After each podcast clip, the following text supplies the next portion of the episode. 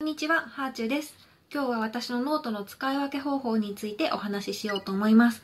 私結構ノート大好きで、文房具全般好きなんですけど、一番好きなのは何ですかって聞かれたら、ノートなんですよね。ノート昔から本当にこう、つい買ってしまうし、集めちゃうし、旅行に行くたびに旅行先で新しいノートを買うっていうのをずっと自分の習慣にしてました。それぐらいノートが大好きなんですけど、じゃノートどういう風に使い分けてるんですかっていう風に結構聞かれるんですよね。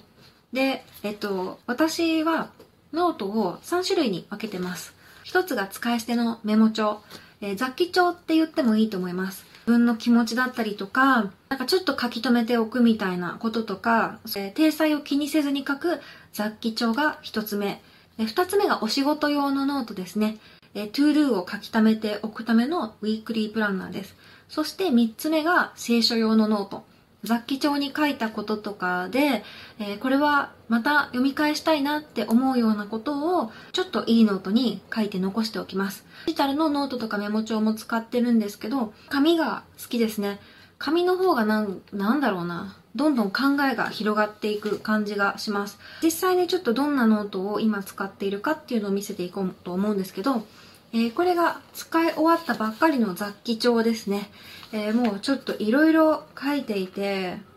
うーん、見せていいページが全然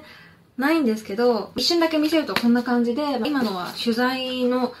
前に書いた考えを整理するためのメモなんですけどね。こういう感じにもう汚く汚く使う用のノートっていうのがあります。で、これはちょうど一冊あの書き終えたばっかりなので、使い終わって、で、かつ見返して、えー、必要なところは清書用のノートに書き写したので、えー、今からノート断捨離ということで、これは捨てます。ノート用のノートはウィークリープランナーって言って、月曜日から日曜日までのマスがあるもの。で、ここに結構仕事関係の to do を書いたりしています。これはノーテムっていうね、デンマークのノートブランドのノートです。清書用のノートはちょっとこう、海外で買ったものとか可愛いノートにしています。このノートがアンソロポロジーっていう海外の大好きな雑貨屋さんで買ったノートなんですけど、私アンソロポロジーの雑貨が大好きで海外に行ったらもう必ず買ってたんですね。日本でも買えるようになったので、最近4冊新しくアンソロポロジーでノートを買いました。高いやつだと1冊2000円ちょいぐらいかなしたんですけどすごく可愛いノートなので到着したらまたお見せしたいと思います。これはフェミニストって書いてあってフェミニズムの格言とかが書いてあるのですごく可愛くて気に入っています。これはとある書店で買ったやつですね。色がパキッとしてて好きだったので買いました。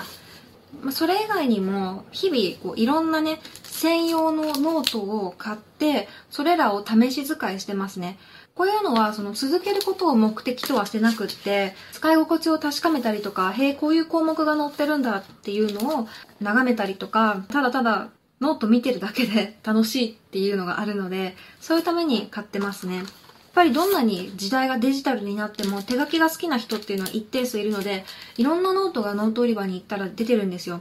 で、習慣づくりのためのノートとか、人生でやりたいことを100個書くためのバケットリストノートとか、家族の中で交換日記するためのノートとか、そういう専用のノートとかは、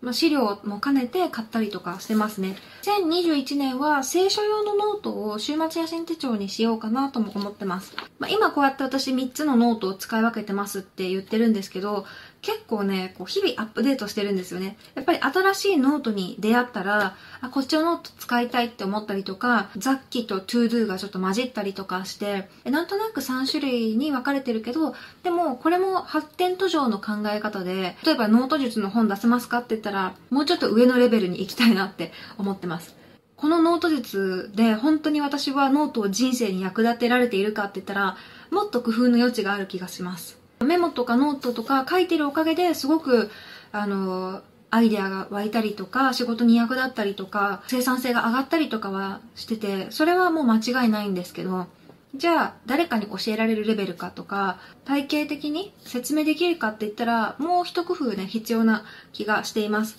あとはやっぱこういうね、いろいろ新しいノートを使うと、そのために新しいインスピレーションをもらうので、